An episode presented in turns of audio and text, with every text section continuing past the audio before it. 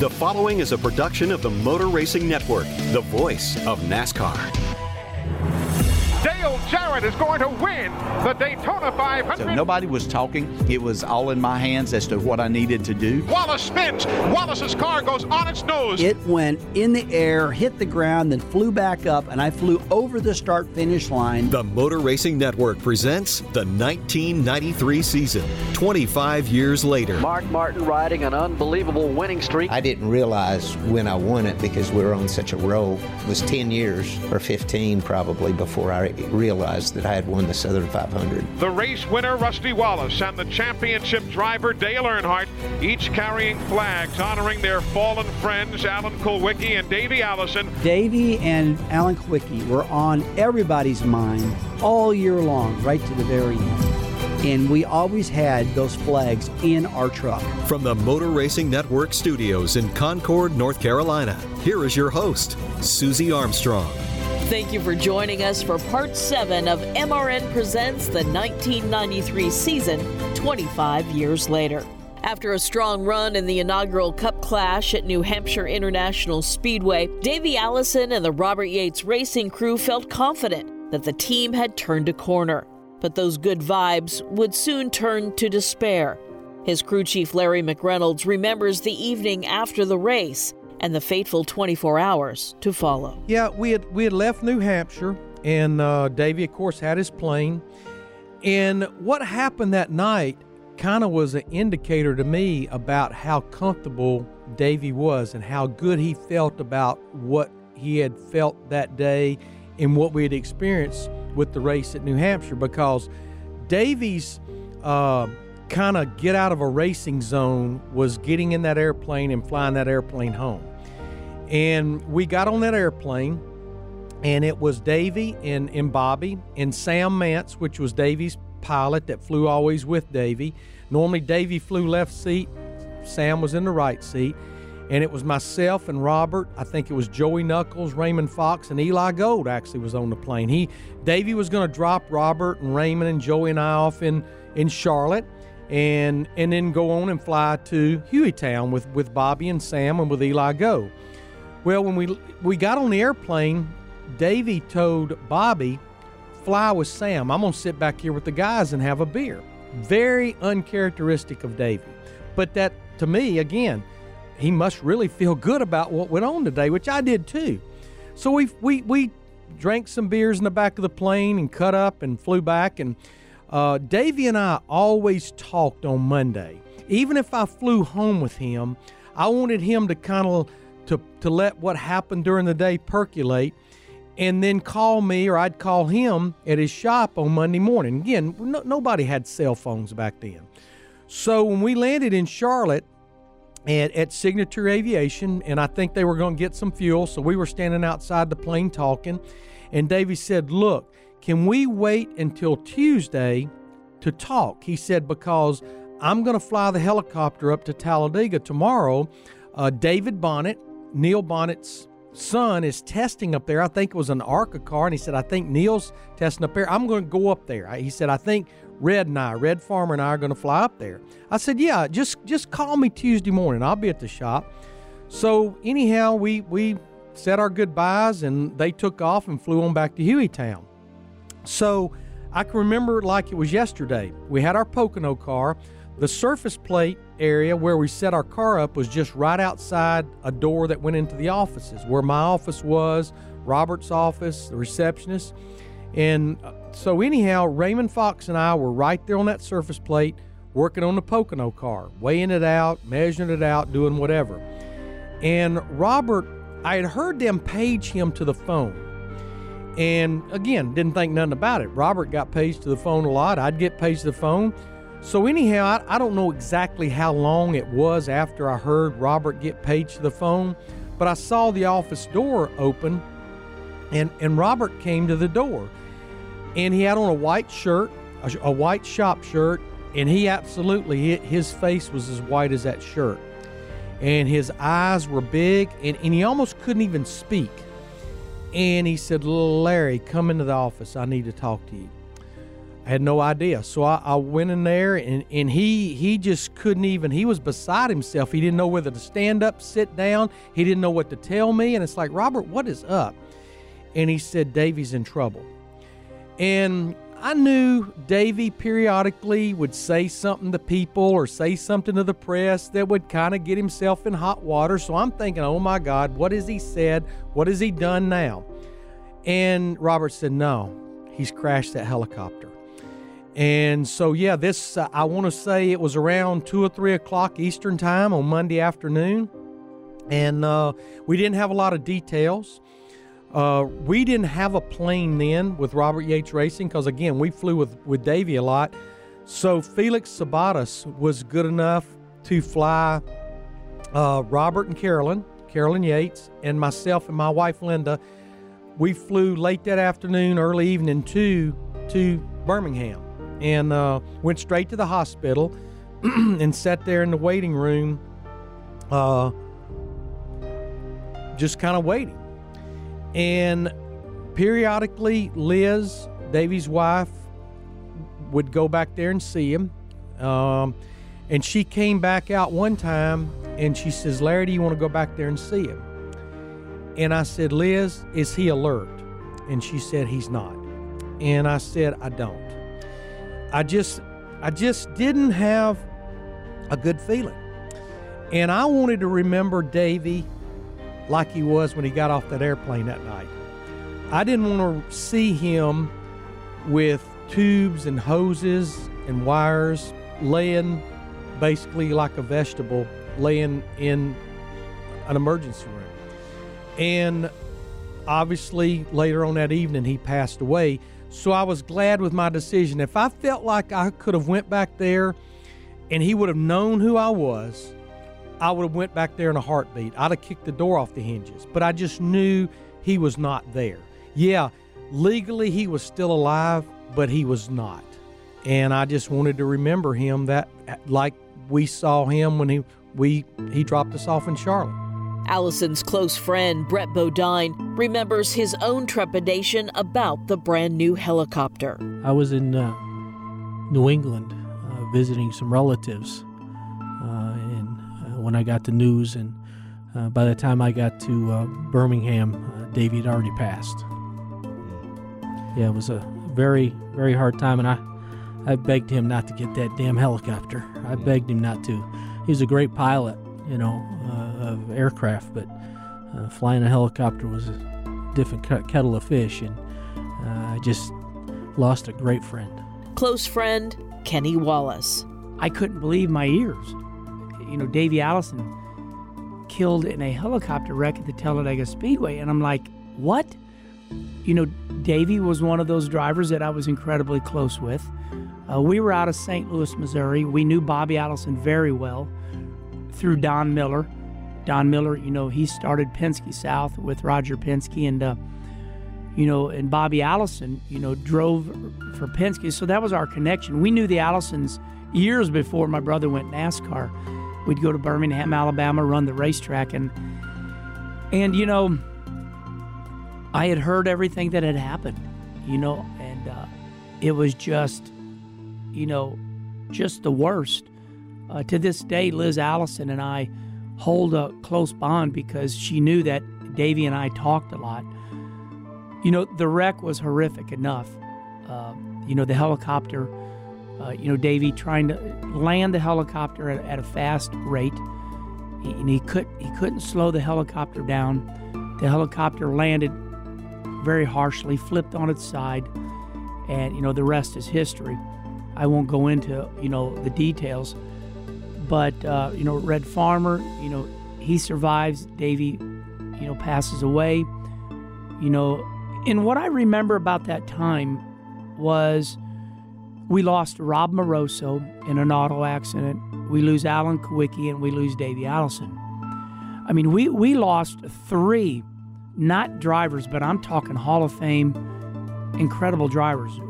That was a crazy time in our life. You know, we lost two to aviation, Alan Kulwicki in an airplane, Davey Allison to a helicopter, and uh, Rob Moroso, you know, in an auto accident right up here on 150, you know, around Mooresville North Carolina.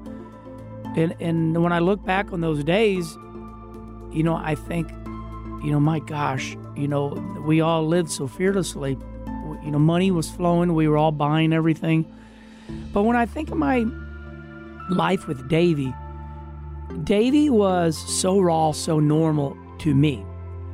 Davy and me had a unique relationship where Davy was big time, but he was my friend and he didn't he didn't think of me any differently. He we were totally normal around each other. And and I think that's why we got along so well. For Kyle Petty, Davy Allison was family. I wasn't close close to Davy, but I was in a different way because Davy and I had grown up together.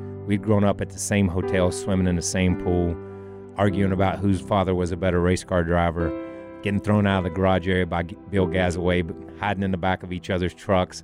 I'd hide with him, he'd hide with me over in our truck if Gazaway was check, chasing trucks and stuff when we were 9, 10, 11 years old, just like with Ricky and Larry Pearson and, and all those guys. So um, for me, it was sad because I looked at Davey as more so than Alan. Even though Alan and I were close in age, Davy was more like a cousin. It's like you lost a member of your family.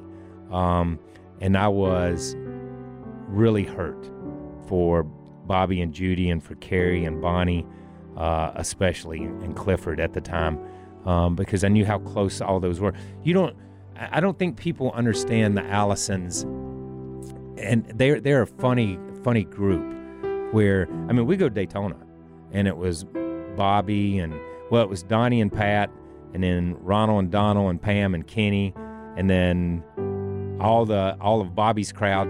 So right with just two drivers and their families, you had about ten or twelve people.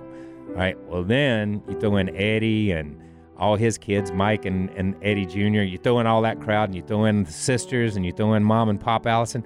Next thing you know, there's no seats at the at the swimming pool when you're a kid because they're all Allisons on that side of the pool. You know what I mean? With heavy hearts, Cup teams soldiered on to Pocono Raceway for the Miller 500. The weekend proceeded as usual, but the garage was conspicuously missing the Yates Racing number 2018. They will run the Miller 500 at Pocono International Raceway in Pennsylvania today.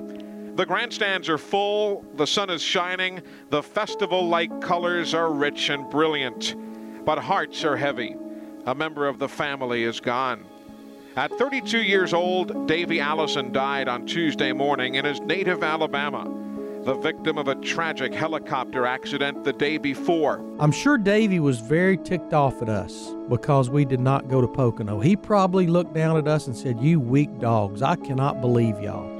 Because Davy Allison was the biggest role model to me walking the face of the earth about grit and determination.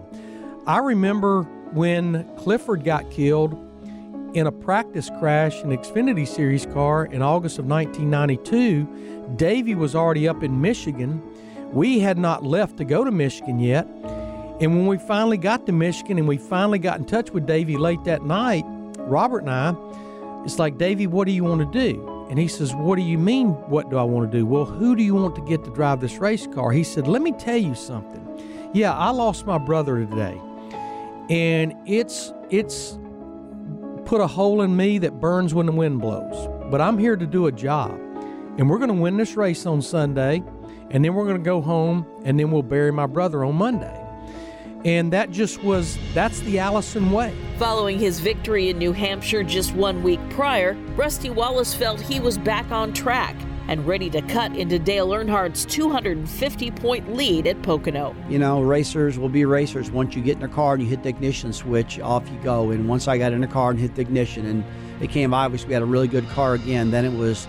Then it was the recover mode. We're back trying to gain the points that we lost all year long and trying to get back in the hunt and trying to that's what our mind went to. I mean, once you hear 43 cars back then light up and they're screaming around the racetrack, uh, when you're when everything's quiet and you got time to reflect, that's when you're thinking about the accident with Davey and how you lost one of your best friends and a comrade. But when the race is going on, you're thinking about the car and you're thinking about what's going on in the job in hand right then. That's what I was probably thinking of. And uh, but to have another second place finish that was a great, great points day again. Although the guy I'm racing is Earnhardt, and he wins the race. So you're not really gaining on him, but you're getting yourself out of a hole also. It's not been his best racetrack over the years, but today he loves it just fine, thank you. Dale Earnhardt, for the second time in his career, winning at Pocono, his fifth win of the 1993 NASCAR Winston Cup season. Rusty Wallace, a solid second place finish. After taking the checkers in the Pocono Mountains, Earnhardt paid tribute to the late Davey Allison flying the number 28 flag out the driver window as he slowly paced around the 2.5 mile circuit. Dale, I don't know what to say, but that's uh, first of all the out on out on the racetrack afterwards uh, with the flag and, and the whole crew and stuff. Was that prearranged, or they just set that up, or whatever it was? That's that was pretty neat. Well, we didn't know whether we'd win or not, but uh, you know, Rusty was ready. He had a flag in his car, and the crew had one in the pits, and we came around and uh, pulled to the line and said a prayer for Davey and Davey's family and Liz and all the kids, and then took a tribute lap for uh, Davey in remembrance of Davey and uh, Alan. Uh, you know, it's been a tough year losing uh, good friends and uh, good racers like that, and, and I'd run second to him today if it bring him back. I swear, it's you know we're gonna miss him. Uh, he's awful competitive. I I raced him hard and had a lot of hard races against him, but I want him back. Dale Earnhardt's crew chief, Andy Petree. I mean, Davey was an amazing rising star in the sport, and and we were he was a tough competitor for us that year and but it really affected Dale. Um, you know, to lose him, I don't know how close he was with Davy, but it, you know, I, I, remember we won Pocono the next week, and one of the guys on our crew made a flag, a 28 flag, for him to carry around after we won. We met at the start finish line and said a prayer for Davy, and, and he carried that flag around the track. As fate would have it, the next stop on the schedule was Talladega Superspeedway the scene of Davy Allison's fatal helicopter crash just two weeks prior. Allison's crew chief, Larry McReynolds, remembers the tough decisions that team owner Robert Yates made that week. Robert and I had communicated a lot over the weekend because we've got to make a decision of all places. Dear God, we have to go to Talladega next week, of all places, the place where he was just killed the week before. And I think through some help with Ford, uh, we decided for that race to put Robby Gordon in the car. You know, and I think Robby was an excellent choice because even though Robby knew Davey and knew the circumstances, he wasn't close to the circumstance. So I think he could go down there and deal with what we were going to have to deal with. Again, if we could have went to any track other than Talladega on the circuit, but unfortunately that was the next race was Talladega. And you, you know, I remember Robby got wrecked early in the race. Trouble in the triangle. Robby Gordon is out of control, slams into the outside wall, bounces off. Caution comes out of the racetrack. Here comes about half the field behind him. They're going to have to dive down to the bottom of the speedway. Robby does a good job of keeping it locked up. The car was torn up pretty well, but not beyond repair. And I remember the wrecker driving it in the garage area, and I kind of looked at Robert. Robert kind of looked at me we both were thinking the same thing. Let's just load this thing up and go home. Let's get out of here. Even though it was fixable, and trust me, if something was fixable, that 28 crew, myself, Robert, and that whole crew, we were we would find a way to fix it. We even if we only got out there and ran the last two laps of the race, but it just was one of those deals where I think the best thing to do is say it's not fixable. Let's put it in that hauler. Let's go back home and let's figure out what we want to do moving forward. The 1993 Die Hard 500 at Talladega saw the return of veteran driver Neil Bonnett, who had been on a NASCAR hiatus for over three years. Neil Bonnett getting last second compliments from Dale Jarrett. I tell you what, Neil, I don't believe there's anybody any happier in the state of Alabama and maybe in these United States than Neil Bonnett today. Your thoughts as you climb back in the car? Well, you know, it's been a long time, and I, I can't thank Richard Childress' organization, the guys back at the shop, the effort they went out to do this. You know, they didn't have anything to gain other than let me come in and have a good time. And a lot of mixed emotions. You know, some of the things that's happened the last couple of weeks, and I think this is probably the best thing that's going to happen to help me get over that. Just climb in this race car and have some fun today. Dale Earnhardt's crew chief, Andy Petree. we only had two speedway cars. We had a primary and a backup. And, you know, Dale hated testing. I mean, he just, it was like trying to, you know, pull teeth to get him to go. And so I finally started using Neil was didn't have a ride. He wanted to be in a race car. He didn't mind testing, you know. So I'd, I'd just call Neil when I wanted to go you know, test somewhere, and it was unlimited back then, so we tested a lot. And so we probably did four or five tests at Talladega that year with Neil. And I mean, we would run and run. I mean, we'd run 500 miles sometimes in these tests and just wear Neil out, you know. And so I remember we were at the, the test before this event, and I, I told Neil, I said, I got an idea that I want to run by Childress. I don't know if he'll buy it or not, but we're, we let you drive this car in the race, the one of the backup car. Uh, it'll be our backup, so if something happens to ours, you you'll be out of one. But if, if we get through the week, you know, the weekend, and don't mess, mess up the, our primary, then you know you'll be in the backup car. And uh, Childress bought it, and so he actually sold it. I think sold some sponsorship on it and everything, so it made it work for, for us really good. And and uh, you know, really made Neil happy because he was just itching to get back in a car. And uh, I remember that I was kind of second guessing that decision when I saw him flipping through the infield. One car flips in the air, knocks up against the outside retaining wall, and there's flames from behind one. It was Neil Bonnett's car that flipped in the air. He collected the Ted Musgrave car, who apparently has lost part of the fuel cell with flames trailing from behind that car. But Neil Bonnett took a wild ride here on the main straightaway. I'm with Neil Bonnett. He's walked out of the infield care center under his own power. Neil, you've got a sling on your arm there, standing here looking at the wreckage of uh, what used to be the number 31 Mom and Pop's Good Goodwrench Chevrolet. Uh, first, uh, tell me about your injuries. Well, I just hit hit something with my arm. I've got a big bruise on my arm, but I guess it's a pretty good indication they don't build just fast race cars. They're pretty damn safe too. Car took a pretty good lick, and you know I, I feel good. The car really held up good for the lick it took. I'm telling you, they do a great job with it. Another scary and unusual crash unfolded on lap 70. Jimmy Horton's car was also involved, and Horton's car, I believe, is the one that left the track altogether. Indeed, it is. Jimmy Horton's car flipped totally out of the racetrack, ended up on its hood, and uh, it looks as though Horton is uh, being tended to now. He is out of the race car. The safety crew has put his helmet back in the car, but what I thought, Barney, was sheet metal going over the outside retaining wall was an entire race car. Jimmy, what happened out there? First, we can tell that you're all right. Yeah, we're okay. You know, um, uh, I saw the 40 car get sideways. I tried to get away from him. Somebody got me in the right rear quarter panel, and that was show was over. You went for quite a ride up there. Yeah, ride I don't like to make, but you know, it's, cars are built safe. You know, you can walk away from them like this. We'll race again. Team Penske driver Rusty Wallace. Yes, I remember Jimmy Horton going in the, I think it was between turn one and two, I believe, and to go over outside the racetrack. I mean, that was like a doggone Days of Thunder thing or some type of stunt they would do in Hollywood. He climbs the wall and goes outside the racetrack, flips out of the racetrack. That was incredible. I can't believe that even happened, but it did. Sabco racing driver Kyle Petty. You just don't expect that at Talladega. It- it- the odd.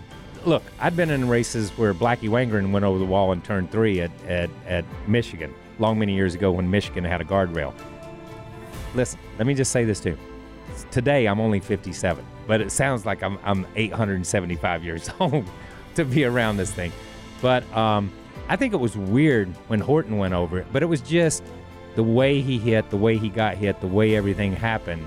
And, you know, we we would see that today with the way these cars get up and get light and, and get touched and can get up in the air. And we've seen it on the front stretch and we've seen it different places. You would see it again today. Uh, but at that time with those lug cars we were running, yeah, I, that was a that was a freak deal, a very freak accident. Fellow Sabco racing driver Kenny Wallace was also involved in the melee and remembers watching the TV highlights later that evening. My my dear friend, uh, we called him Dooz, D-U-Z-E. Dooz was the crew chief. His real name was Steve Duzlaniski. Uh, and and Dooz ended up working on uh, my Red Dog Xfinity car. Uh, funny funny man. Well, he was not the crew chief for Horton, but when Horton went over the wall in one and two at Talladega, uh, Horton's team just skedaddled, and TV came and said, "Are, you on, uh, you know, the 32 car?" And the dude has got a northern accent. He goes, "Yeah, I'm on the 32 car," and he goes, "Oh, well, what is your driver saying?" and, and Deuce goes, "Well, right now we are out of temporary communication with the driver." to this day, to this day, when we're having parties, we all go, "Hey, dudes, What happened to your driver at Talladega? Well, right now we are out of temporary communication with, and, our, and Horton flies over the wall. I mean, there's no doubt that Horton's wreck was by far a highlight in Talladega history. I, I don't know if anybody had ever flown out of the Talladega Speedway over the wall, and he did it. And so I remember that that highlight reel, but I forgot I was in that wreck. As the checkers flew over the 2.66 mile trioval, Ernie Irvan and Dale Earnhardt crossed the stripe in a dramatic photo finish. Three wide as they enter the corner. Ernie Irvan to the bottom of the racetrack. Now it thins out to two by two. It's Irvan to the inside. Up high is Dale Earnhardt. Lap traffic ahead. Ernie Irvan with maybe a foot on Dale Earnhardt off the corner. Side by side for the lead of the diehard 500. Here comes Mark Martin. He'll try and tuck in right behind Ernie Irvan, but it's going to be Irvan and Earnhardt settling it. Irvan goes to the low side of the racetrack. Earnhardt force high. Here they come to the stripe. It's going to be a dead heat at the line. Earnhardt by about two inches, the way we see it, pending the NASCAR final photo finish camera. It's just, it's just I love I love those races when Earnhardt's racing for the win at Talladega. You don't even need to, to be able to see it. All you got to do is watch. I, we would just kind of fixate on the stands and watch the crowd, and you could tell when we were taking the lead. You could tell when he was doing something. And so as they come down for the for the finish, you know, the start finish line being so far down, you can't see it good enough to know. And so they go out of sight and know they're side by side. You don't know who won. But Dale's on the radio going, I, I beat him, I beat him, I beat him. and I don't know how he knew because it was only just a few inches, looked like to me. But he knew, he knew he'd won. The sixth win here at Talladega. Well, everyone's sweet. Uh, as you get older and, uh, you know, you start to take all this in a little more and uh, it's really enjoyable to see all these race fans come out here and support these people, and especially the Allison family with all their problems and sorrow and losing Davey. And you know, it was just a great day for everybody. I uh, hope everybody keep Davey close to their hearts. Well, last year it uh, wasn't so good. Did you expect this many wins though this part of the season? Well, uh, I don't know. We we're just racing. We're going after each race and uh, try to get all we can and uh, more points. And we gained a few on Dale today. I don't know where he ended up, but uh, you know, we got that's what you got to do. Each race, you got to just go after what you can get. Uh, we're going to take a couple of days off now. Morgan McClure Racing's Ernie Irvan. It was one of them races that kind of get away from you. It's like, man, I was so close to winning, but yet I didn't. So um, there's there was a lot of races in that season that was like that. Um, but I remember that that some of our downfall that season was we would come in top three and go out eighth, ninth, tenth. You know, so then then you work really hard to get back to top three again, and then you end up having problems with the pit stops, and so that the, that was a tough race. Um, all the all the races like that. The next stop on the schedule took the Cup Series teams to the Finger Lakes region of upstate New York and Watkins Glen International. In Friday's qualifying session on the two and a half mile road course, Mark Martin laid a lap down that, according to him, was euphoric. I got to tell you, you know, uh, my car was so much faster than everybody else's, it was stupid. It was just, that wasn't me. I mean, I was, as a wheelman, I was probably at the top of my game. I won't, of my life.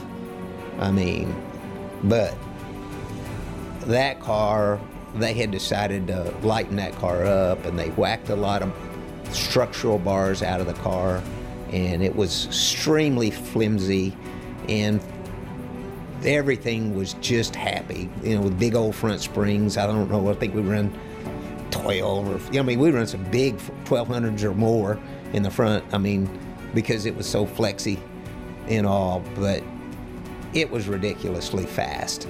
And yeah, it was very euphoric. When I stepped out of that car after qualifying and they told me what, what I'd run, you know, it was, the feeling was euphoric for sure. Just put on his helmet, Mark Martin. Uh, it's been this week, the Busch Pole winner has been Mark Martin, and then the rest 119.118 miles per hour. Mark, a sensational lap.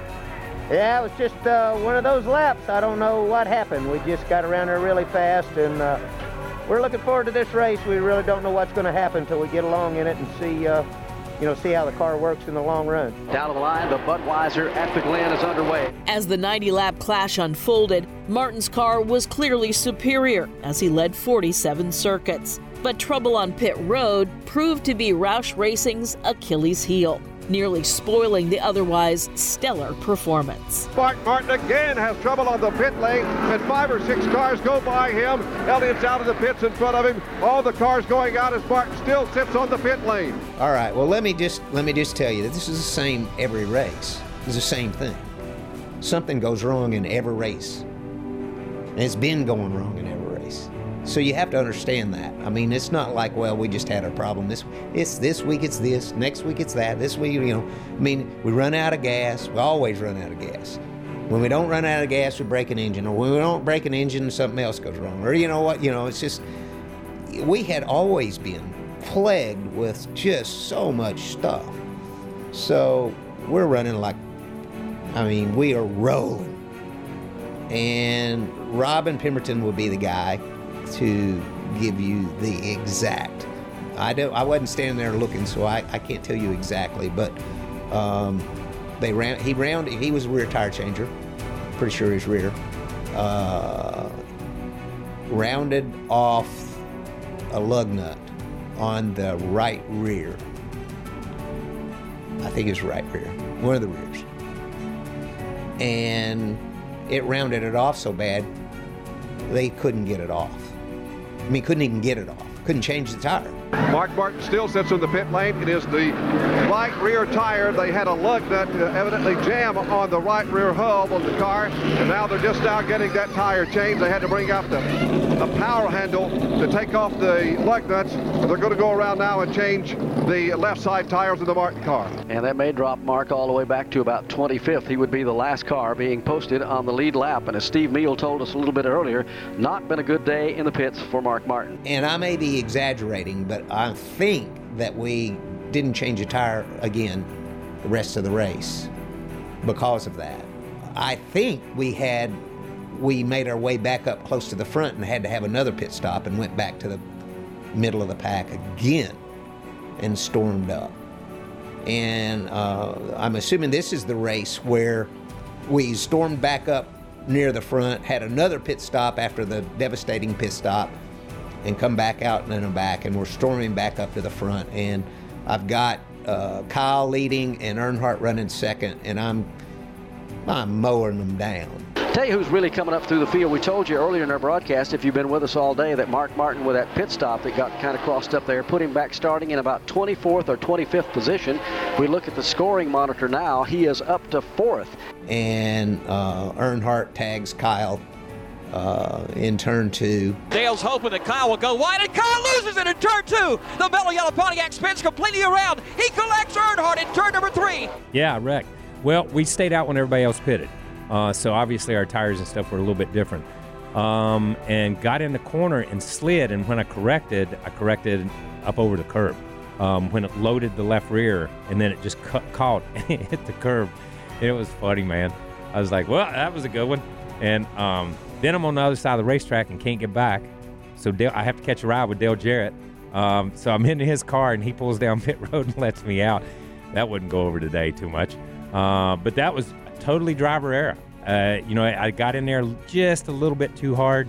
Uh, and when I went to cut right into the first part of the S's and start up the hill, I just ran over the curb. Mark Martin is all by himself on the back straightaway as the rest of the field tries to fight their way not only through the accident scene but back around to the caution flag. He's been quickest all week and he's battled back from a tough pit stop and a 25th place run to take it here at Watkins Glen. Checkered flag. Mark Martin wins. So we wind up winning the race, looking into it, which never happens. We always look out of them. Always you know, at this time, I mean, we're just always having stuff go against us. And so one, one, you know, finally went our way. The trophy from the race had a, the rounded off lug nut safety wired to it. The win was the first of the season for Martin and Roush Racing, and it wouldn't be the last. The next week, teams rolled into the Irish Hills for the Champion Spark Plug 400 at Michigan International Speedway. Ricky Rudd claimed victory at the two mile oval in June and was going for the sweep. But engine trouble halfway through the 200 lap clash sent his Chevrolet to the garage. Say leading as many laps as Ricky has today, uh, 15 of the first 17 laps, then uh, from laps 26 through 66, then again laps 71 through 84. He was the dominant car early. You know, I didn't really remember that till we just started talking about it, and uh, I do remember that because I remember the first race you know, we weren't going to win it. You know, it was Mark's race. I can't remember exactly, like, like say, what happened to him. He, he was a dominant car. Uh, but the, the same was true the second go around at Michigan. Uh, we were the dominant car with a Hendricks uh, uh, number five, and the Tide car was the dominant car that day, and led, like I say, most of the laps. It was just it was one of those days that doesn't come along very often. At least it didn't for me. That you had a dominant car that ran that strong all day, and then uh, all of a sudden we had an engine failure. I think is what, what put us out, and and that was sort of the sort of par for that particular year. We ran good. Uh, should have been much higher in the points. We broke a lot of engines, and there's a lot of reasons why that happened. That was back in the beginning of the CNC machinery program that cranked up at Hendricks, which was the leader in that. Uh, and a lot of experimental cylinder heads and block pieces that were being machined.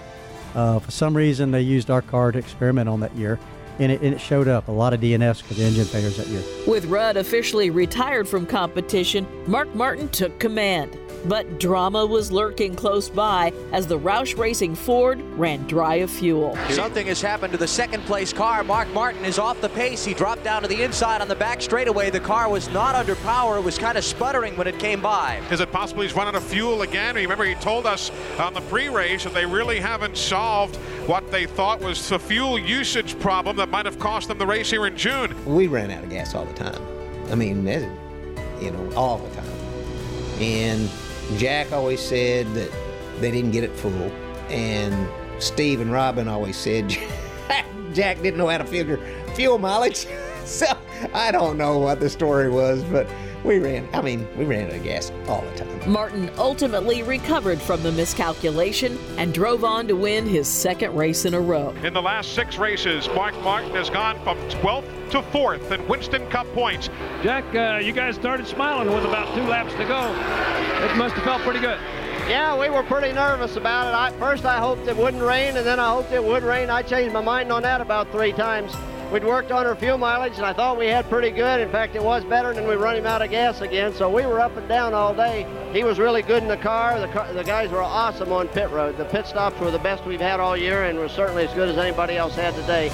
Mark, uh, this has got to make up a little bit for what happened last year, I guess. Uh, those those days are gone, but. Uh, couple in a row here. Seems like things have turned around for you. Yeah, you know, uh, we're on the fortunate side of luck right now. Things are kind of going our way. Uh, Ricky Rudd was trying to show that last time wasn't a fluke. He was really hooked up today and running strong and had trouble. And the Valvoline team was good. That last set of Goodyear radials, uh, man, they were sweet. And we just kind of turned it loose. Join us next week on MRN Presents the 1993 season 25 years later. NASCAR visits the hallowed grounds of Indianapolis Motor Speedway and Mark Martin continues his winning streak. Mark Martin makes it four wins in a row.